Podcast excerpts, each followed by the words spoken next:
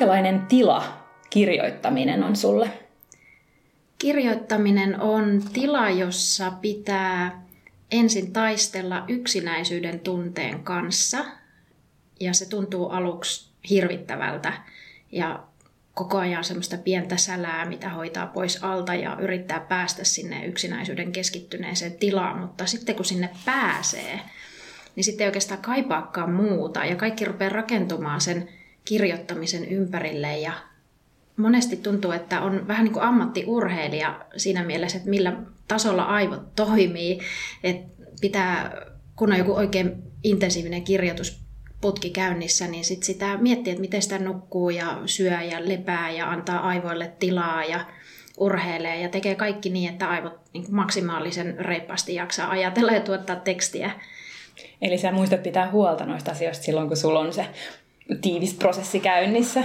Joo, no totta kai välillä on sitten kanssa niin tiivis prosessi tai sitten se saattaa rikkoutua myös varsinkin loppuvaiheessa, mitä lähemmäs julkaisu ja työn valmistuminen tulee, niin sitä enemmän alkaa tulla semmoinen kauhu, että onko tämä hyvä, onko kaikki jo sanottu, tuoks tämä mitään uutta, ja ehkä sitten tulee sellainen jonkunlainen pelko, että onko tähän jäänyt joku virhe. Ja sitten mä ihan maanisesti tarkistan kaikkien lähdeviitteitä ja faktoja ja se saattaa toisaalta välillä olla niin kauhea se tila, että sitten työ tavallaan venyy ja keskittymiskyky on sellaista vähän maanista ja siinä sitten ehkä myös jääkin se urheilu. Mutta yleensä pyrin siihen, että pidän mahdollisimman hyvin itsestäni huolta, että olen reipas ja kykenevä kirjoittamaan.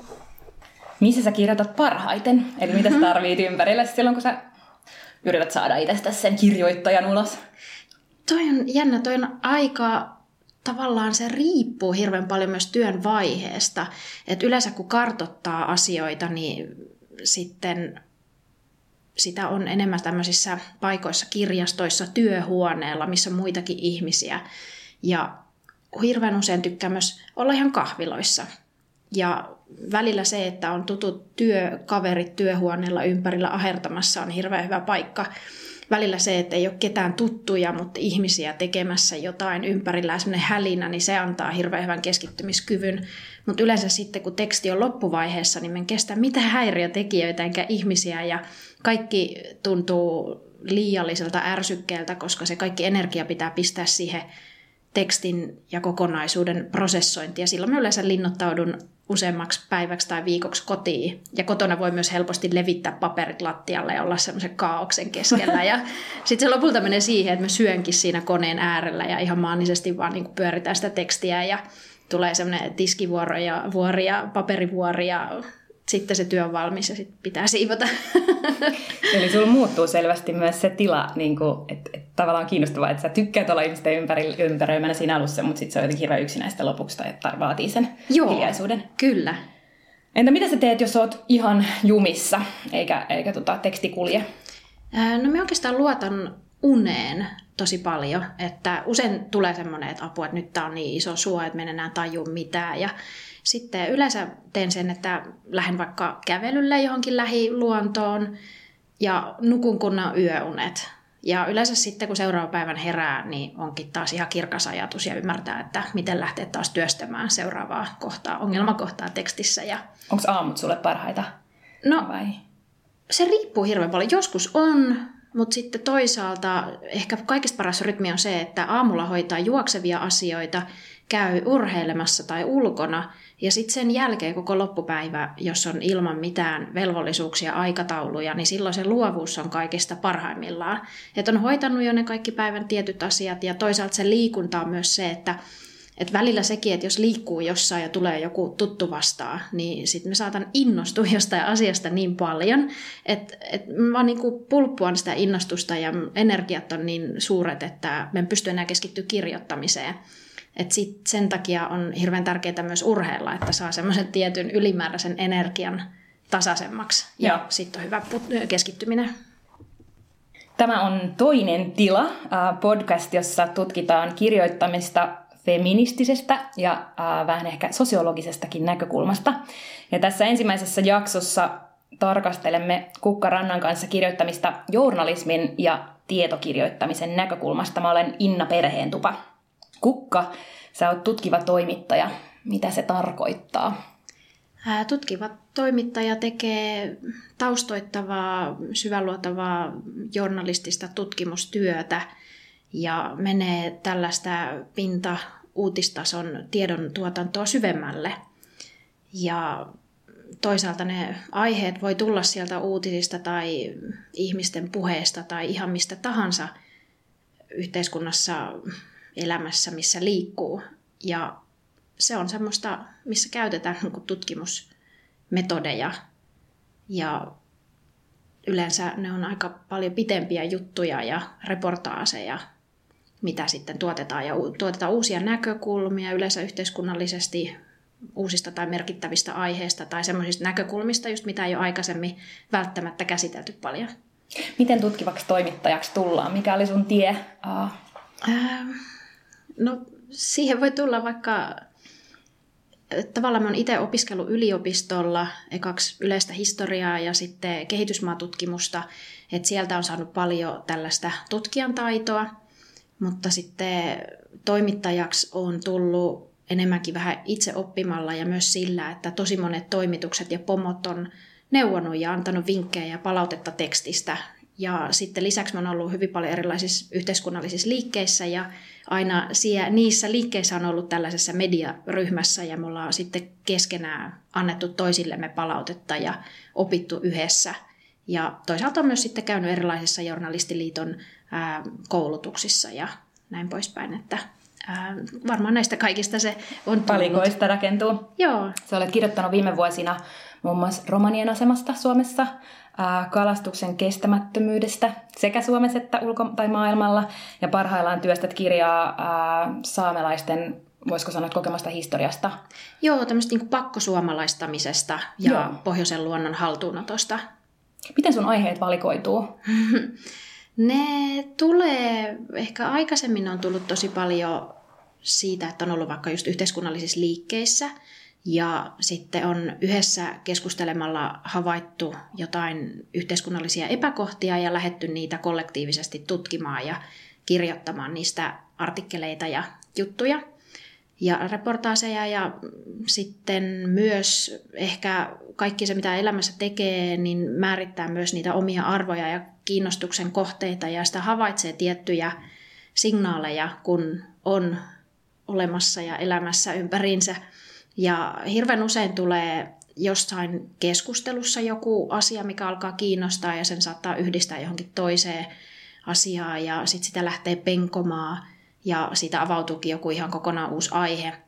Tai sitten se, että mm, tapaa jonkun ihmisen, joka kertoo niin merkittävän, tai on niin kuin ihmisiä, jotka vaikka pyytääkin ihan, että voitko kirjoittaa tästä ja sitten lähdetään keskustelemaan ja keskustelen hirveän paljon eri ihmisten kanssa ja lähden hakemaan sitä näkökulmatarvetta sitä kautta ja kartoitan toisaalta, mitä on jo julkaistu, millä tasolla se yhteiskunnallinen keskustelu on ja mikä sitä ehkä puuttuu.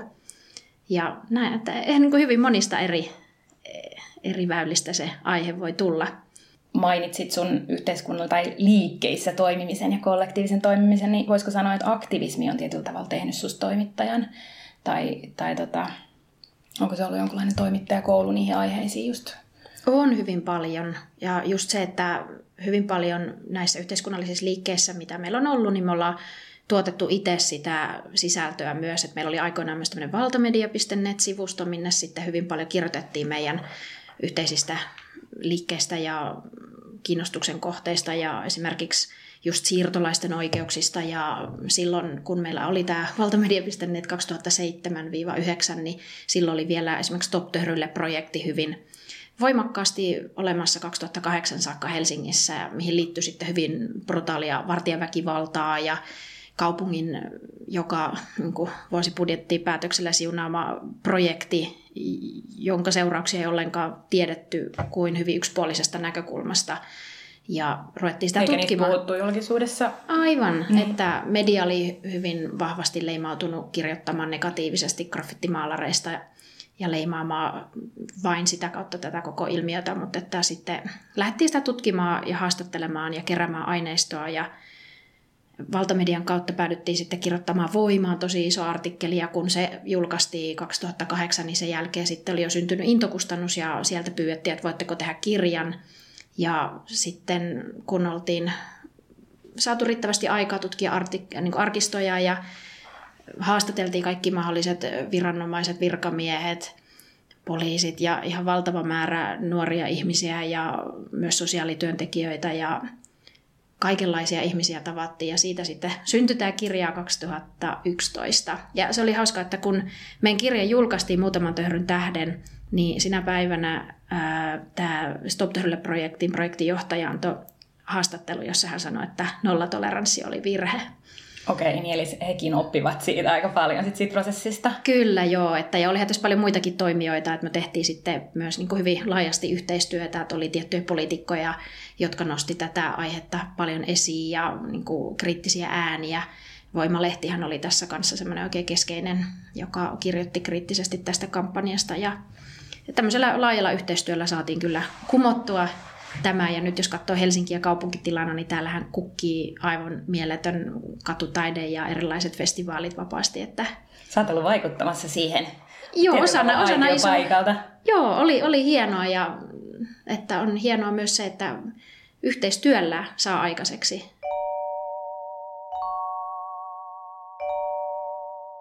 Yksi tämän toinen tila podcastin teemoista on ajattelu. Ja tota, sehän liittyy jotenkin kirjoittamiseen hirveän kiinteästi. Ähm, kirjoitat sä vasta, kun sulla on jotenkin kirkas ajatus, vai onko kirjoittaminen sulle enemmänkin ajatuksen muodostusta? Kirjoitat sä kaikissa vaiheissa? Kyllä mä oikeastaan kirjoitan kaikissa vaiheissa ja mä rupean niin latomaan sitä tietoa varhaisessa vaiheessa tekemään valtavia muistiinpanoja ja keräämään erilaisia niin kirjoista ja tutkimuksista lähteitä viitteineen ja sitten se palapeli rupeaa muodostumaan ja sitten se kaikista tärkein osa on haastattelut ja niiden ympärillä rupeaa sitten tulemaan sitä tukirakennetta. Ja kyllä, kir- kirjoittaessa saan parhaimmat oivallukset aina ja se on tärkeää ja myös senkin takia se muistikirja pitää olla aina mukana ne oivallukset voi tulla ihan missä niin, vaan. Joo, ihan, ihan missä vaan. Että sit se on heti kirjoitettava ylös, koska sitten on niin valtava tietotulva, että me voi mitään tärkeää tietoa jättää vaan kirjaamatta, koska sitten se saattaa unohtua. Kun sä työstät juttua, niin kuinka paljon kysyt ja neuvot, tai kysyt neuvoa ja testaat ajatuksia muilla silloin, kun kirjoitat itse? Aivan valtavasti. Tavallaan mä rakastan tutkimustyötä just siinä, että mä pyrin tekemään siitä koko ajan semmoista mahdollisimman sosiaalista. Ja mä yritän käydä mahdollisimman paljon myös semmoisia taustakeskusteluja eri asiantuntijoiden ja kokemusasiantuntijoiden kanssa ja testata ajatuksia ja kysellä ja yrittää syventää näkökulmia. Ja toisaalta myös tutkimus voi olla hirveän niin kuin tämmöistä joukkoistettua. Et siinä vaiheessa, kun tehtiin vaikka muutaman töhryn tähden kirjaa, niin monet koki hirveän tärkeäksi, että se tutkimus tehdään, että mitä seurauksia Helsingin kaupungin Stop projekti on saanut aikaan ja mitä kaikkea väärtiä väkivalta on aiheuttanut ja kenen se kohdistuu. Että mä sain melkein päivittäin puheluja, että hei, että näitkö tämän artikkelin ja mä otin talteen sulle ton ja mä oon löytänyt sulle haastateltavaa, että tämä on tosi hyvä tyyppi. Ja, et, ja, tai sitten, että ihmiset saattoi alkaa soittamaankin, että olen joutunut vartijan hakkaamaksi ja ottaa yhteyttä, että ihmiset halus, että tämä tieto tulee kerrotuksi. Ketkä on sun kanssa ajattelijat, sellaiset tyypit, ketä sä jotenkin oot vaikka lukenut, ne voi olla ihan ketä vaan samalta alalta tai jostain muualta, mutta onko sulla sellaisia ajattelumuusia tai ää, tyyppejä, on, jotka on inspiroinut sua? On hyvin paljon. No ehkä mä oon aina fanittanut Hanna Nikkasta. Se on ihan loistava. Ja varmaan tunnettekin toisenne. Joo, tunnetaan. Me... Ja Hanna on myös aikoinaan kouluttanut minusta toimittajaa, kun tein Voimalle juttuja 2007 lähtien. Ja Hanna on tosi taitava kirjoittaja ja taitava tutkiva toimittaja ja niin kuin kaikin puolin fanitan häntä. Mikä on paras neuvo, minkä sä oot saanut Hannalta? Ää, No varmaan ylipäätänsä semmoisia niin rakenteellisia neuvoja, että miten tekstiä kannattaa työstää. Mutta tota, toisaalta kanssa-ajattelijoina, niin se vähän riippuu aina tutkimusaiheesta. Et silloin kun tein liikakalastuksesta tutkimusta, niin mun tärkeimmät kanssa-ajattelijat oli länsiafrikkalaiset pienkalastajat ja toisaalta paperittomat siirtolaiset Espanjassa, jotka oli entisiä kalastajia. Että he ties kaiken, mitä merellä tapahtui. Ja he opetti minulta, että mistä on kyse. Ja se oli tosi tosi tärkeää ja keskustelin monessa vaiheessa näiden länsiafrikkalaisten kalastajien kanssa. Ja toisaalta nyt kun tekee saamelaistutkimusta, niin saamelaiset tutut ja ystävät on tärkeitä kanssaajattelijoita ja opettajia, mutta myös sitten lähipiirissä on paljon ihania ihmisiä, jotka on älykkäitä ja voi koko ajan keskustella ja kaikki feministisiskot, niin heidän kanssa sitä pallottelee koko ajan kaikenlaisia ajatuksia. Että... Tuleeko mitään viimeaikaista mieleen jotakin? No ehkä sitten ylipäätänsä semmoinen, että niin kuin naisena toimiminen työelämässä, niin siinä saa ihan hirveän paljon rohkeutta ja voimaa on feministisiskoilta. Meillä on, meillä on, niin kuin, on? No, niitä on monia siskoja, että meillä on tällaisia tota, niin kuin myös chattiryhmiä, missä meillä on aina semmoinen pika-apu, että jos tulee joku hankala tilanne tai muu tai huomaa jonkun yhteiskunnallisen epäkohdan, mihin naisena on itse joutunut, niin me pallotellaan sitä ja kerätään rohkeutta ja mietitään, miten voi toimia paremmin tilanteessa. Että, ää, hirveän ihania, että niistä, ne antaa aivan valtavasti voimaa koko ajan ja ja ne on niin läsnä 24-7, koska sulla on se chattiryhmä. On, kyllä. kyllä, että se auttaa aivan hirveästi ja kannustan kaikkia keräämään itselleen voima-ihmiset ympärille ja tukemaan toisia. Että on, on paljon ystäviä myös sit sekin, kun on vaikka apurahahakemuksia tai jotain tämmöisiä artikkeleita, missä saattaa olla epävarma, niin sitten me aina ystävät keskenään saatetaan myös lukea ja kommentoida toistemme tekstejä ja kannustaa valtavasti, hmm. että pärjää ja pääsee eteenpäin. Se on tosi tärkeää. Sä oot opiskellut muun muassa visuaalista journalismia ja valokuvaat juttusi itse. Kuinka, tai oikeastaan kumpi tuli sun elämään ensin, kuvat vai kirjoittaminen? Itse asiassa kuva. Me on koko pienen ikäni piirtänyt ja maalannut ja ajattelin lukioon asti, että musta tulee taiteilija, mutta sitten kun muutin 16-vuotiaana yksin, tajusin, että jollain ne laskut pitää maksaa ja tajusin, että jos mä rupenkin sitten taidetta tekemään sen rahan vuoksi, niin silloin mä myyn itteni ja se ei ole enää taidetta.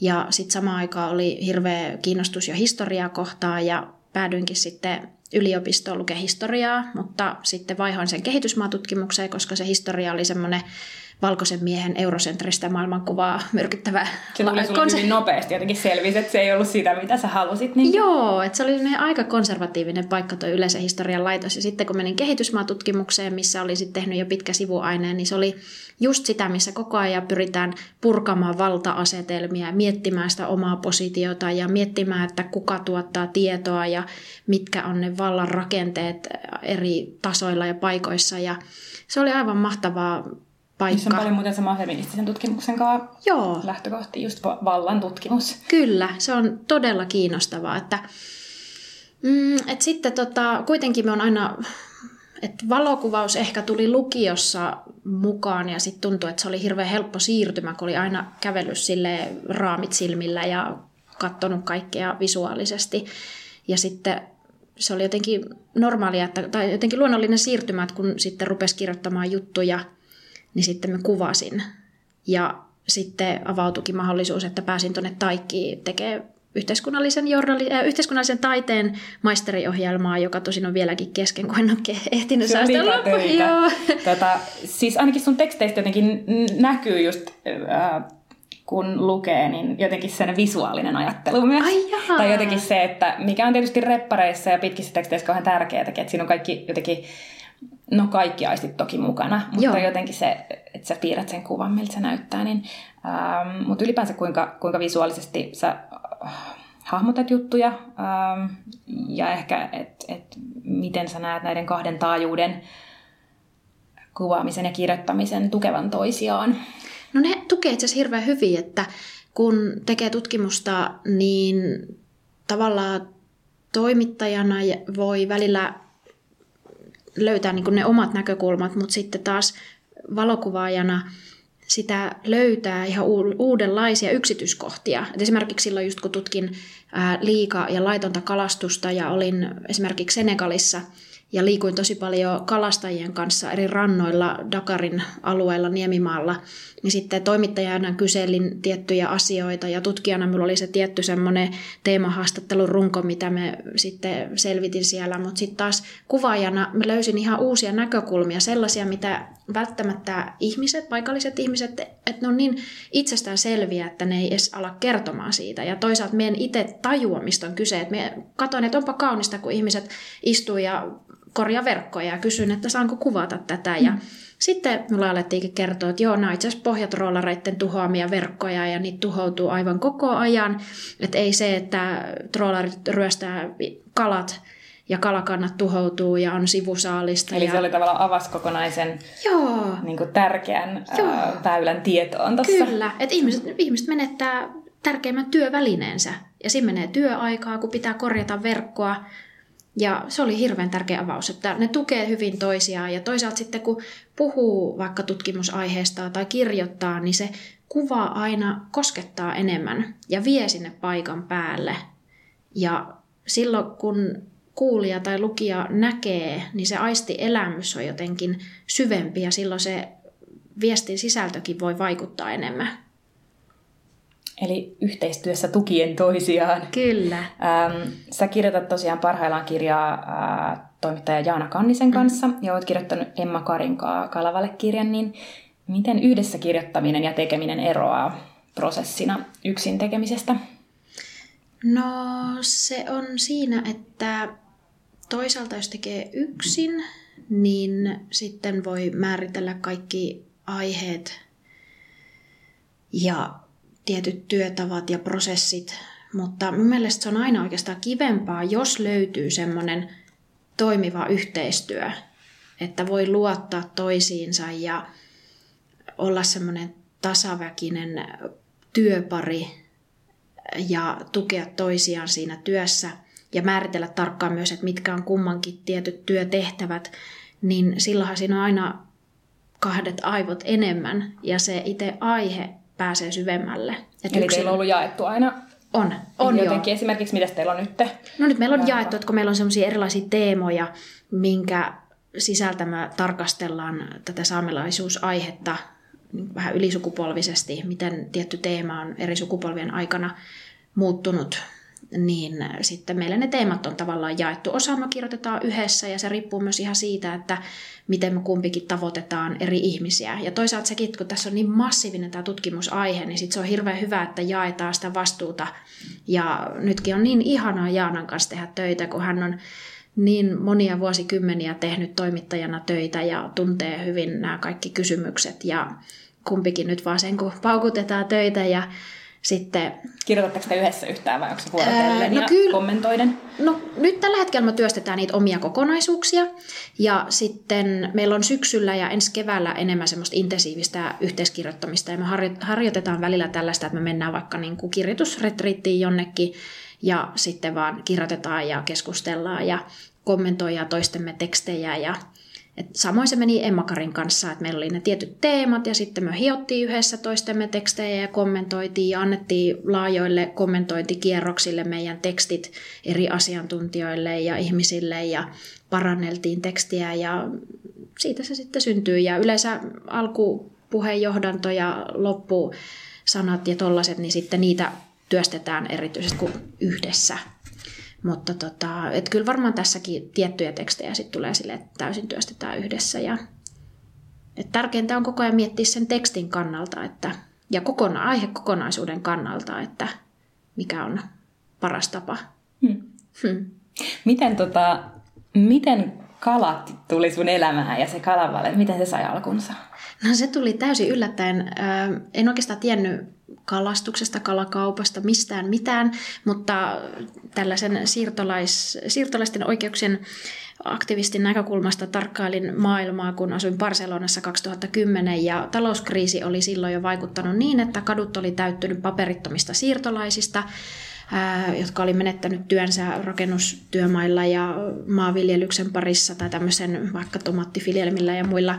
Ja tota, ihmettelin sitä, mutta alkoi ärsyttää se, että miten ihmiset kommentoi hirveän vihamielisesti näistä paperittomista siirtolaista, jotka möi vaikka aurinkolaseja tai Coca-Colaa. Ja mä halusin ymmärtää, että miksi he on siellä kadulla, miten he tulee toimeen, kuinka monta tuntia he tekee päivässä töitä ja kuinka monta päivää viikossa ja mihin he, lähettääkö he rahaa perheelle ja niin poispäin. Aloin tekee kuvareportaasia. Ja sitten mä haastattelin tosi paljon ihmisiä ja kiersin eri Barcelonan alueita ja tähänkin meni varmaan pari kuukautta, että sain ihmiset ja aina juteltiin ja tavattiin uudestaan ja sitten kuvattiin ja sitten mä vielä toimitin ne kuvat niille ihmisille jälkeenpäin ja tota, sitten sieltä rupesi löytymään, että yhtäkkiä niin kuin Länsi-Afrikasta olevat miehet varsinkin kaikki sitten rupesi kertomaan sivulauseena, että niin, no, me oli itse asiassa ennen kalastaja, mutta koska eurooppalaiset ja aasialaiset trollarit vei meidän kalat, niin en voinut enää elättää perhettä ja lähdin siirtolaiseksi. Et sitten kun tämä rupesi toistumaan ja toistumaan, niin tajusin, että tässä on jotain niin kuin suurempaa kyse. Ja siitä ei vielä paljon puhuttu. Mikä ei, vuosi tämä oli? Tämä oli 2010. Et silloinhan kalat oli niin kuin täysin epäseksikäs aihe. Ja, ja ketä ei ollut vielä noussut niin kuin nyt. Niin, ja toisaalta siinä oli taustalla 2006 vuoden Kanarian saarten siirtolaisuuskriisi, mutta kukaan ei ollut yhdistänyt sitä tähän liikakalastukseen. Et sitten taas kun haastatteli valtavan määrän näitä paperittomia siirtolaisia entisiä kalastajia ja Senegalissa entisiä tai niin kuin nykyisiäkin pienkalastajia ja tutkin valtavasti, kävin eri teollisuuspaikoissa ja Las Palmasin satamassa ja haastattelin ympäristöjärjestöjä ja tutkin kaiken maailman tutkimuksia ja raportteja, niin sitten siinä pystyikin vetämään semmoisen niin yhteenvedon, että että Kanariasaarten siirtolaisuus räjähti silloin, kun kalakannat romahti Länsi-Afrikassa. Ja suurimmat lähtömaat oli Senegal ja Mauritania, jotka on sitten taas ollut Euroopan unionin pitkäaikaisimpia kalastuskumppanimaita ja kohteita. Että helposti syyllistetään siirtolaisia, kriminalisoidaan heitä, rakennetaan valtavat järjestelmät, jotta pistetään heidät säilönottokeskuksiin ja karkotetaan takaisin lähtömaihin, mutta ei niin oikeastaan kysytty, että miksi ihmiset lähtee. Ja mitkä on EU, EU, Euroopan omat Mikä on EU-vastuu, kyllä, siinä, ää, kyllä. koko hommassa. Toimit vapaana toimittajana. Onko se ollut sulle aina selvää, ei. et, et halua toimia itsenäisesti, etkä esimerkiksi toimituksessa?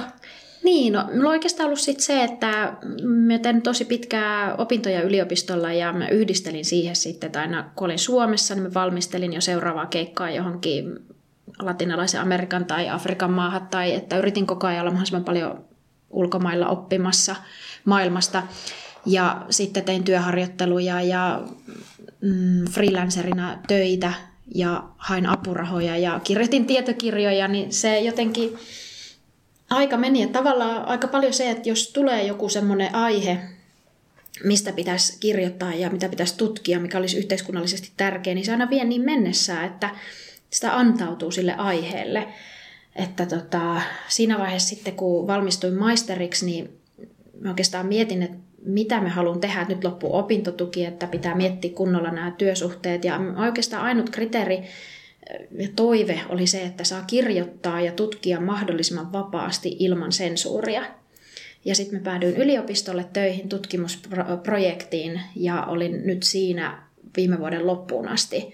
Mutta kuitenkin myös se on hirveän tärkeää, että se tutkimuksen omistajuus on itsellään. Että se on vaikeaa lähteä tekemään tutkimusta, jos joku muu määrittää, mistä näkökulmasta ja millä teorioilla pitäisi tehdä, koska jos sitten taas niihin ei liity semmoista vallan kyseenalaistamista ja sitä, että kuka tie, tuottaa tietoa ja onko teoriat kaikki valkoisten miesten tuottamaa teoriaa ja kenen ääni oikeasti kuuluu, niin tuntuu, että se on niin oman arvomaailman vastasta, että sitten ei voi antaa sille kaikkea. Että se pitää Näet, olla vapaasta. riski olisi ollut myös esimerkiksi jossain toimituksessa tai Joo. jos ollut jossain lehdessä. Joo, että toisaalta olen ollut toimituksessa töissä myös. Me olin, silloin kun mä olin tuolla Taikin kuvataiteen maisteriopinnoissa ja tein visuaalisen journalismin sivuaineopintoja, niin pääsin työharjoitteluun Suomen Kuvalehteen. Ja se oli ihan mahtavaa, että mä sain tehdä siellä myös tosi pitkän oman näköisen reportaasin romanien tilanteesta Suomessa ja Euroopassa. Ja sitten tuli kyllä niin kuin, tosi hyvä hyvässä yhteistyössä ja se oli hirveän opettavaista tehdä siellä toimitussihteerien kanssa. Ja samoin myös freelancerina toisaalta oon pyytänyt, että saanko mennä vaikka Imaken kanssa yhteistyössä, kun tein heille iso juttua liikakalastuksen ongelmasta, niin olin siellä toimituksessa ja sain hyvää palautetta. Että kyllähän se on ihanaa, kun pääsee tekemään rautasten asiantuntijoiden kanssa. Sama nyt myös Ylellä, kun on tehnyt freelancerina, niin me on välillä, varsinkin jos on jotain radioreportaaseja, niin sitten me aina siellä Ylellä tekemässä niitä ja on tehnyt tosi loistavien tota, toimitussihteerien kanssa työtä, että se on ihanaa ja siinä oppii.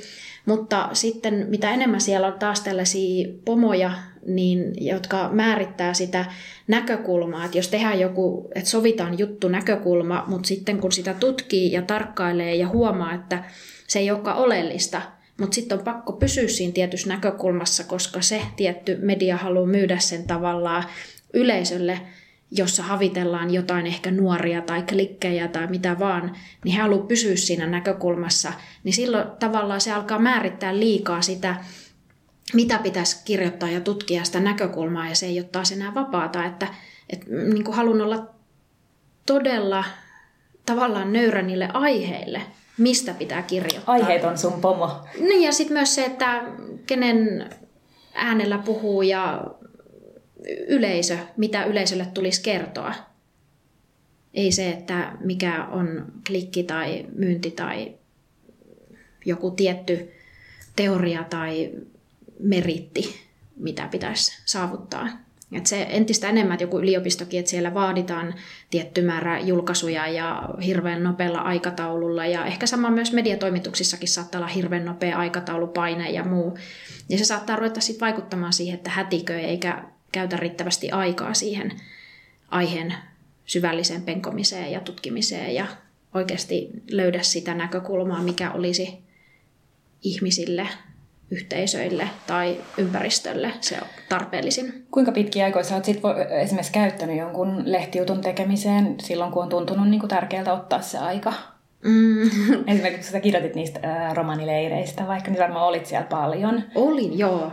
Joo, että tota, sitä on vaikea sanoa, kun sit yleensä kun tekee jotain aihetta, niin me seuraan sitten aina jonkun aikaa. Et silloinkin me kirjoitin monta vuotta romaniaiheesta ja me luin koko ajan ja vapaalikuvuusverkoston parissa yhdessä pohdittiin ja työn, niin kuin mietittiin niitä näkökulmia ja sitten tota, istuin hyvin monia iltoja romanien kanssa leireissä ja toisaalta oli myös mukana vähän niin kuin ylläpitämässä sitä leiriä ja sitä kautta tuli luottamus ja sitten toisaalta välillä, että se pitää olla usein myös vastavuorosta se työ, että saatettiin tehdä joskus romanienkin kanssa, että he pyysivät, että voidaanko ottaa valokuvapotretteja ja naiset halusivat antaa vaikka omille miehille niitä. Ja mä kuvattiin niitä ja sitten vein kuvat heille ja he pystyivät antamaan niitä. Ja, että siihen tulee tällaisia erilaisia muotoja ja näin, mutta että nyt mä taas unohdin se alkuperäisen kysymyksen, lähtee niin monille sivupoluille.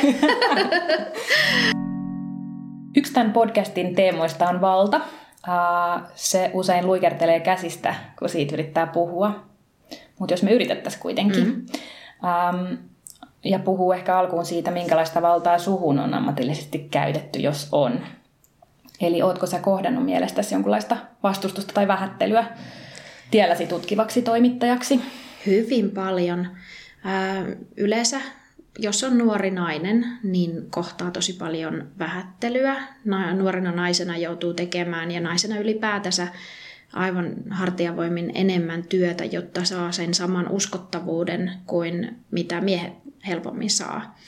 Ja että erilainen asiantuntijuus on myös sellainen, minkä eteen pitää tehdä paljon enemmän töitä ja naiset myös kokee tosi paljon, niin kuin itsekin, että mulla on ihan järkyttävä tällainen huijarisyndrooma, pelko, mikä iskee aina, kun juttu on lähes valmis. Ja sitten mä oon aina jokaisen jutun kohdalla aivan sataprosenttisen varma, että tämä on viimeinen kerta, kun mä teen toimittajan juttu, että on niin surkea ja että tulee semmoinen, että tunnistaa niitä omia pelkoja, että nyt me mukaan tai että, että ehkä nyt ennen kaikkea tässä saamelaisaiheisessa tutkimuksessa ja kirjoituksessa tulee taas pelko siitä, että on, onko me riittävän hyvä tekemään tätä työtä niin, että näitä aiheita käsitellään kunnioittavasti eikä aiheuteta enempää ahdistusta ihmisille käsittelemällä sitä jotenkin väärin.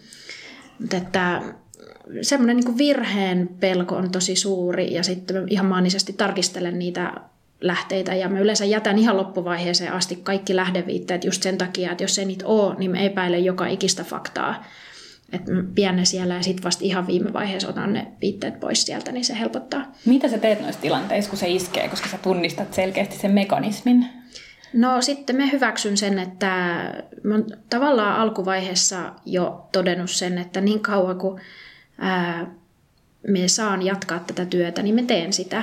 Ja jokaiselle sitten on hyvä tiedostaa ja puhua ääneen siitä, että me jaan tosi paljon näitä ajatuksia myös just näiden ystävien kanssa, jotka vaikka tekee samantyyppistä työtä ja aika monella on tämä sama ja erityisesti naisilla. Mm. Niin silloin oikeastaan feminismi antaa voimaa. Että vaikka sekin, että jos on menossa johonkin puhumaan, niin me jännitän aivan järkyttävästi. Ja varsinkin, jos on joku televisioesiintyminen, me nuku yleensä koko yönä. Mutta sitten mä ajattelen, että se on feministinen teko, että naisten tulisi ottaa paikkansa ja tukea toisiaan ja jos joku nainen rohkenee mennä johonkin, niin se aina rohkaisee muitakin ja sitten se feminismi antaa siihen voimaa, että jos mä olisin mies, niin varmaan vähemmän ajattelisin näin ja ehkä vähemmillä tiedolla. Naisilla on se paine, että pitää aina olla jotenkin huippu tai niin kuin kaikki tietävät tai jotenkin sellainen, niin. että mikä, mikä ei niin kuin riitä ja silti ollaan epävarmoja. Niin mä yritän oppia siihen, että saa olla juuri sellainen kuin on ja varmasti tiedän ja on valmistautunut asiaa. Ja kyllä se on nyt toisaalta helpottanutkin, että jos tulee joku haastattelukutsu vaikka tänne, niin tulee jo nykyään sellainen, että jes, pääsee puhumaan näistä aiheista, koska toisaalta tämä on myös kollektiivista tietoa, mitä koko ajan keskustelemalla yhdessä muiden kanssa tuottanut. Että ja sitten toisaalta myös tähän työhön kuuluu se, että kun tekee yhteiskunnallista työtä, niin näistä aiheista pitää puhua ja kirjoittaa. Olla ja... julkisuudessa, mikä on välillä niin. aika rajua myös. No joo. Koska siinä sinä... on monien ihmisten arvioitavana helposti, tai ainakin ihmiset kokevat oikeudekseen arvioida. Näin on, ja varsinkin naisena sitten joutuu sellaisen arvostelun, ei puhuta sisällöstä, vaan siitä, että miltä mun ääni tai näyt kuulostaa, onko kimeä vai onko minkä näköinen, ja semmoista niin kuin aivan jonnijoutavaa arvostelua. Ja toisaalta myös sit se niin tytöttely tässä työssä. Toisaalta se voi olla myös hyvä joskus, että mut hirveän usein ajatellaan, että me on niin joku opiskelijatyttö. Että toisaalta sitten, jos on joku semmoinen tutkimusaihe, missä me en voi mennä selvittämään asiaa toimittajana tai tutkijana, vaan että mun pitää tavallaan olla jonkunlaisessa peiteroolissa, niin sit se on hirveän helppoa, että me on sitten semmoinen niin monien silmissä joku koulutyttö tai mitä vaan. Että... Ihmiset puhuu helpommin. Joo, ja sitten sekin, että vaikka kun me olin Las Palmasissa tutkimassa yhtä maailman suurinta laitonta kalasatamaa, niin sitten me siellä olin semmoisessa roolissa, että mä oon valokuvaaja opiskelija ja tykkään satamoista ja sitten mä sain siellä hengata tosi vapaasti ja siellä oli vaikka mitä laittomuksia nähtävillä suoraan eessä, että en olisi varmaan niitä niin helpolla päässyt kuvaamaan ja näkemään, jos olisin esittänyt suoraan sen, mitä on tekemässä. Mutta tota, et sitten tosi paljon naisena kyllä niin, että tytöttely on kyllä tosi yleistä. Että on monta kertaa miettinyt, että minkälaista olisi elämä, jos olisinkin mies. Mm. Vaikea sanoa. Toisaalta myös se, että on nainen, niin sitten sit on myös hyvin paljon etuja. Ja... Onko se ollut jotain tiettyjä aiheita? Sulla on tietysti niitä monta mm. epäilemättä, mutta, mutta jos olet erityisesti kokenut, että tähän ei saisi kajota, että jo, jo, joku tota, ei pidä siitä, mitä teet. Mm, no varmaan noissa kalastustutkimuksissa, niin niissä mä oon saanut aika paljon ää, kommenttia ja kritiikkiä, varsinkin tällaisilta isommilta ammattikalastajien edustajien taholta, että kun olin puhumassa jossain tilaisuuksissa tai kirjoittamassa, niin kyllä mulla on niin soiteltu ja painostettu ja kysytty ja lähetetty vihaisia viestejä. Ja toisaalta kanssa silloin, kun tutkittiin vartijaväkivaltaa, niin sain aika paljon vihaisia viestejä ja semmoista inhottavaa vihapostia ja toisaalta sit myös siirtolaisaiheet on myös sellaisia, että kuka tahansa niistä nyt kirjoittaa, niin saa sitten sellaista inhottavaa viestitystä, mutta että sit se pitää vaan ottaa sellaisena, että... Eikö se on enemmän niin kuin kuitenkin sitten ehkä haastateltavien tai yleisön puolesta kuin vaikkapa alan sisällä jotenkin? No on sitten joskus tullut alan sisältäkin tota, semmoista, että tavallaan toi somekeskustelu on nyt mennyt välillä niin töykeäksi, että ihmiset saa olla töykeitä ja vihaisia ja painostavia ja kaikkea, että on muutamia kertoja sitten pysäyttänytkin sen, että itse en ole niin kiinnostunut käyttämään aikaani siihen, että mä väännän asioista jossain Twitterissä, että kyllä seuraan niitä, mutta mä käytän aikani siihen, että mä teen tutkimusta ja on kaikki faktat kunnossa ja julkaisen... Ikään kuin hidasta journalismia. Niin, joo, että se, se on se, mihin mä käytän aikani ja on sen verran herkkä toisaalta myös, että mä en niin kuin kestäisi sitä ää, kuormaa, mikä sieltä sitten tulee. Um, no sä mainitsitkin jo, että sukupuolesta voi olla välillä hyötyä mm. toimittajan töissä, mutta miten se vaikuttaa sun kirjoittajuuteen? Ajattelet, että se, se vaikuttaa jotenkin vai onko se? No totta kai se vaikuttaa näkökulmavalintoihin ja sitä, että huomioi asioita niin kuin eri tavalla ja myös ehkä enemmän sitä naisnäkökulmaa ja tota, toisaalta myös se, että miten pääsee ihmisten luokse. Että hirveän usein tuntuu myös, että omassa työssämme on jollain tavalla myös terapeutti. Ja en tiedä sitten, että jos mä olisin mies, niin voisinko tehdä samalla tavalla tätä työtä, mutta hirveän usein tuntuu, että, että jos mä oon ollut vaikka mieskeskeisissä tutkimusryhmissä ja projekteissa, niin me on aina se, joka sitten kaikki ne herkimät asiat hoitaa ja semmoiset haastattelut ja kohtaamiset. Että tota, on vaikka graffittipiireissäkin, kun puhuu erilaisia, siis graffittimaalarit on hyvin usein miehiä ja heilläkin on aika paljon vielä traumaja ja traumaattisia kokemuksia ja on tullut vartijan pahoinpitelemäksi tai ollut jotain pidätysaikoja, vankeusaikoja ja niistä ole, että jätkien kesken ollaan kovia, mutta sitten kun onkin nainen, joka kuuntelee, niin sitten siellä on tullut tosi herkkiä avautumisia. Ja ehkä se on ollut silloin tarpeellista just, että siinä on ollut sitten nainen kuuntelemassa. Että kyllä se varmasti vaikuttaa siihen. Mitä feminismi sulle merkitsee ja, ja miten se näkyy työssä? Feminismi antaa voimaa koko ajan, että yleensä ne henkilökohtaiset epävarmuudet onkin paljon laajempia rakenteellisia ongelmia.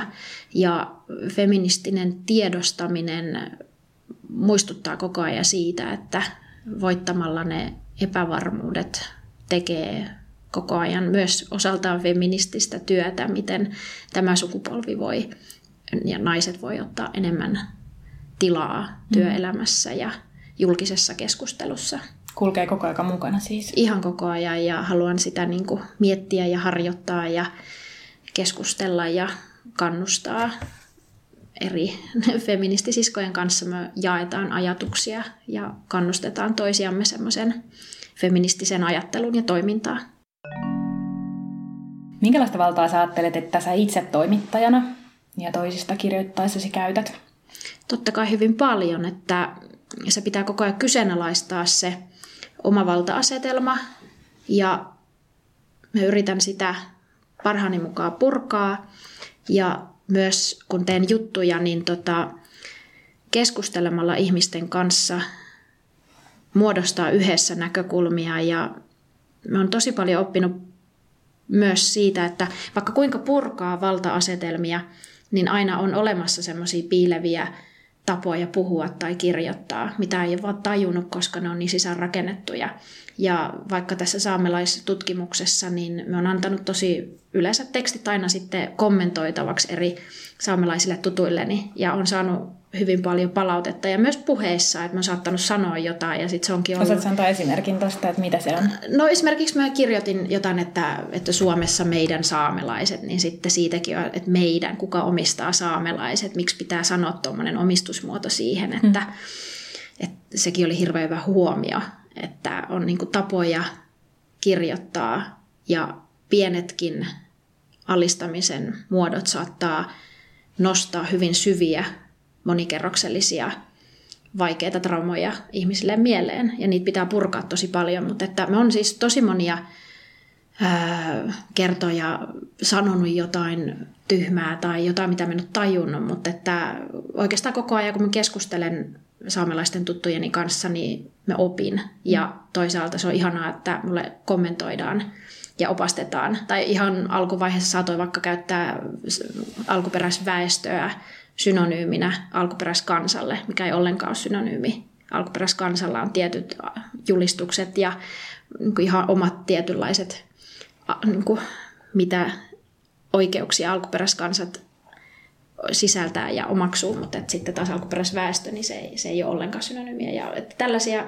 merkityksiä on oppinut hyvin paljon ja mitä käyttää. Ja että edelleenkin vaikka mediassa puhutaan jonkunlaisilla rasistisilla termeillä, vaikka hirveän usein kuulee, jos puhutaan Grönlannin inuiteista, niin sanotaan Eskimo. Mutta Eskimo on rasistinen sana ja se on ulkopuolisten antama nimitys inuitelle. Mm. Näitä pitää koko ajan oppia ja oppia löytämään sellaisia sanoja, jotka on, ää, että ei ole semmoisia tavallaan, ketä jotkut ulkopuoliset vallat on antanut toisille. Um, miten sun kirjoitukset on muuttanut tai haastanut maailmaa? no varmaan on tuonut enemmän tällaista vähemmistöjen ja niin sanottujen yhteiskunnassa vähän niin sorrettujenkin ääntä enemmän esiin. Ja hyvin usein on esimerkiksi graffitti-ilmiössä graffitimaalaria maalareja leimattiin hyvin paljon, on vandaaleja ja heitä rinnastettiin uutisissa vaikka mihin hautakivien kaatajia ja muihin ja sitten ruvettiinkin tutkimaan sitä graffitimaalareiden ja nuorten kaupunkilaisten näkökulmasta ja löytyi ihan valtavat ongelmat ja vyyhdit, mitä sitten pystyttiin osoittamaan, että itse asiassa kaupungin politiikka luo ongelmaa itsessään ja toisaalta sitten erilaisessa yhteistyössä nämä kaikki aiheet on syntynyt, niin toisaalta varmasti liikakalastusteema on hyvin paljon enemmän tuttu Suomessa monelle ja kalan alkuperän pohdinta. Ja nyt sitten toisaalta tämä saamelaiskeskustelu, että tosi moni jo kommentoi sitä, että on vähän enemmän päässyt perille asioista ja että meillä hirveän paljon leimataan saamelaisia, että saamelaisethan on itse tuhonneet Tenojoen lohen siellä ajoverkkopyynnillä ja saamelaisilla on liikaa poroja ja ne on tuhonnut pohjoisen jäkälän ja että vähän niin kuin kaikista ongelmista syytetään saamelaisia ja hirveän mustavalkoisesti sanotaan, että saamelaiset on neuvotteluhaluttomia, ne vastustaa ja suuttuu kaikesta. Mutta ei niinku jatko kysytä, että minkä takia, mistä mm. tämä johtuu. Yhteyksiä, niin.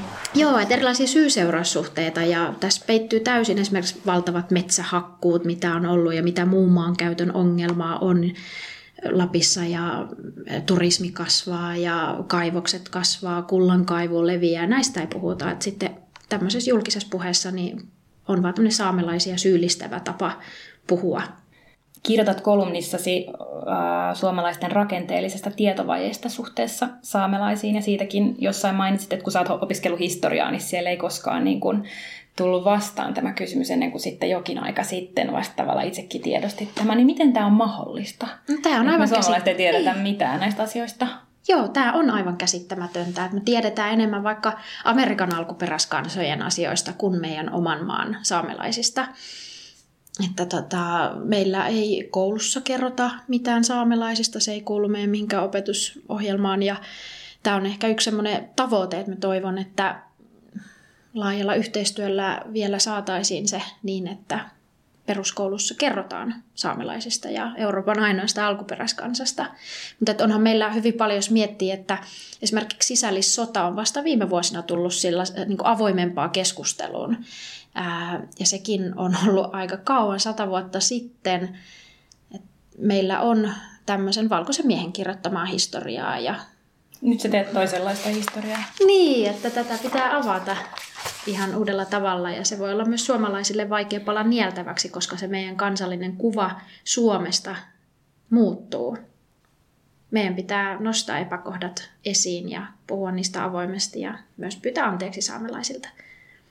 Ulkopuolisesta vaikuttaa siltä, että tutkivan journalistin työssä pitää olla tosi vahva ja rohkea. No kyllä, pitää olla vahva ja rohkea siinä mielessä, että pitää olla koko ajan valmis kohtaamaan hyvin erilaisia ihmisiä ja kuuntelemaan ja aistit auki ja myös lähteä rohkeasti kirjoittamaan aiheesta, mitkä ei välttämättä ole mieluisia kaikille ja haastamaan tiettyjä valta-asetelmia tai jotain isojen yritysten tai tahojen väärinkäytöksiä, rikkomuksia, siinä pitää olla rohkea tietysti, mutta ihan yhtä lailla voi olla myös hyvin herkkä, niin kuin itsekin niin, olen. Kysymys, miten sä pidät sit itse herkkänä ja jotenkin niin kuin avoimena asioille, ettei tuu sellaista kovaa kuorta? No, kyllähän varmaan jollain tavalla myös aiheisiin tottuu, mutta mä oon aina ollut ihmisenä hyvin herkkä ja niin kuin aisteelta myös herkkää. Että mä huomaan, että tästä kuormittuu tosi paljon ja tarvii tosi paljon aikaa ja että herkkyys on aina ollut myös tärkein työkalu. Ja herkkyyden kautta aistii ja pystyy ymmärtämään ihmisiä ja yrittää asettumaan toisen näkökulmaan ja näin, että tässäkin koko ajan tulee niin paljon uusia aiheita ja oivalluksia, että, että kyllä ei se, ei se herkkyys ole onneksi lähtenyt. Ja totta kai pitää myös kyseenalaistaa sitten aina omia työskentelytapojaan ja miten on, että se on semmoista jatkuvaa myös kriittistä ajattelua ja toimintaa. Mä itse jotenkin viime aikoina paljon miettinyt poisoppimista ja sellaisia, että on oppinut paljon sellaisia totuuksia nuorena, ää, vaikkapa, että miten elämän kuuluu edetä, jotenkin kahdet, ja että esimerkiksi on opetettu hirveän dualistisesti ajattelemaan mustavalkoisesti joko tai Uh, onko sulla mitään tällaisia totuuksia, mistä olet niinku tietoisesti opetellut pois? Hmm. No ehkä semmoinen ylipäätänsä yksilökeskeinen lineaarinen elämän ajattelutapa, missä korostuu semmoinen yksilön ahdistus ja suorituskeskeisyys ja ehdottomuus, mitä yksin saa aikaan ja ennen kaikkea yrittää ajatella elämää vähän syklisemmin ja mm, niin kuin monisukupolvisemmin ja yhteisöllisemmin. Ja sitä hyvin usein oppii, kun on muualla maailmalla tai vaikkapa Saamenmaalla. Tai sitten kun tulee taas tänne vaikka pääkaupunkiseudulle, niin täällä hyppää silmille sellainen aika yksilökeskeinen suorituskulttuuri ja elämäntapa. Kukkaranta, mitä haluaisit kysyä seuraavalta haastateltavalta dramaturginäytelmäkirjailija E.L. Karhulta? Näihin kirjoittamisen, ajattelun ja vallan ja feminismin teemoihin liittyen? No, mutta kiinnostaa kysyä, että miten paljon sukupuoli määrittää työelämässä pärjäämistä omien tekstien esiin saamisessa teatterialalla. Pistetään kysymys eteenpäin. Uh, milloin teidän kirja tulee ulos ja miltä sun tulevaisuus näyttää? Mihin sä suuntaat sen jälkeen? Ähm, jos kaikki menee hyvin ja kirja on riittävän hyvä, niin se julkaistaan 2019 syksyllä. Kustantamo S&S on meidän kustantaja. Mutta jos se vaatii vielä lisätyötä, niin sitten ehkä 2020 keväällä. Tärkeintä on, että tämä on riittävän hyvä kokonaisuus ja nämä saamelaiset ihmiset ja yhteisöt, kenen kanssa tehdään yhteistyötä, niin on hyväksynyt sen tekstin. Ja siinäkin on oma aikansa sitten, kun teksti on palautekierroksilla. Ja... Eli, eli tuota se yhteisössä vielä, saamelaisyhteisössä luetaan sitä sitten vielä. Kyllä, joo. joo että se on hirveän tärkeä osa ja sehän on meille myös valtavan tärkeä oppimisprosessi koko ajan. Aina kun saadaan palautetta, niin opitaan ja kehitytään. Ja sen jälkeen niin sitten jatkan väitöskirjaa, työskentelyä ja saa nähdä, mitä sitten tapahtuu. Että ehkä palaan jossain vaiheessa romanioikeuksien pariin tai liika- ja laittoman kalastuksen aiheiden pariin ja miten se vaikuttaa maailmassa ihmisten elämään, köyhyyteen ja siirtolaisuuteen.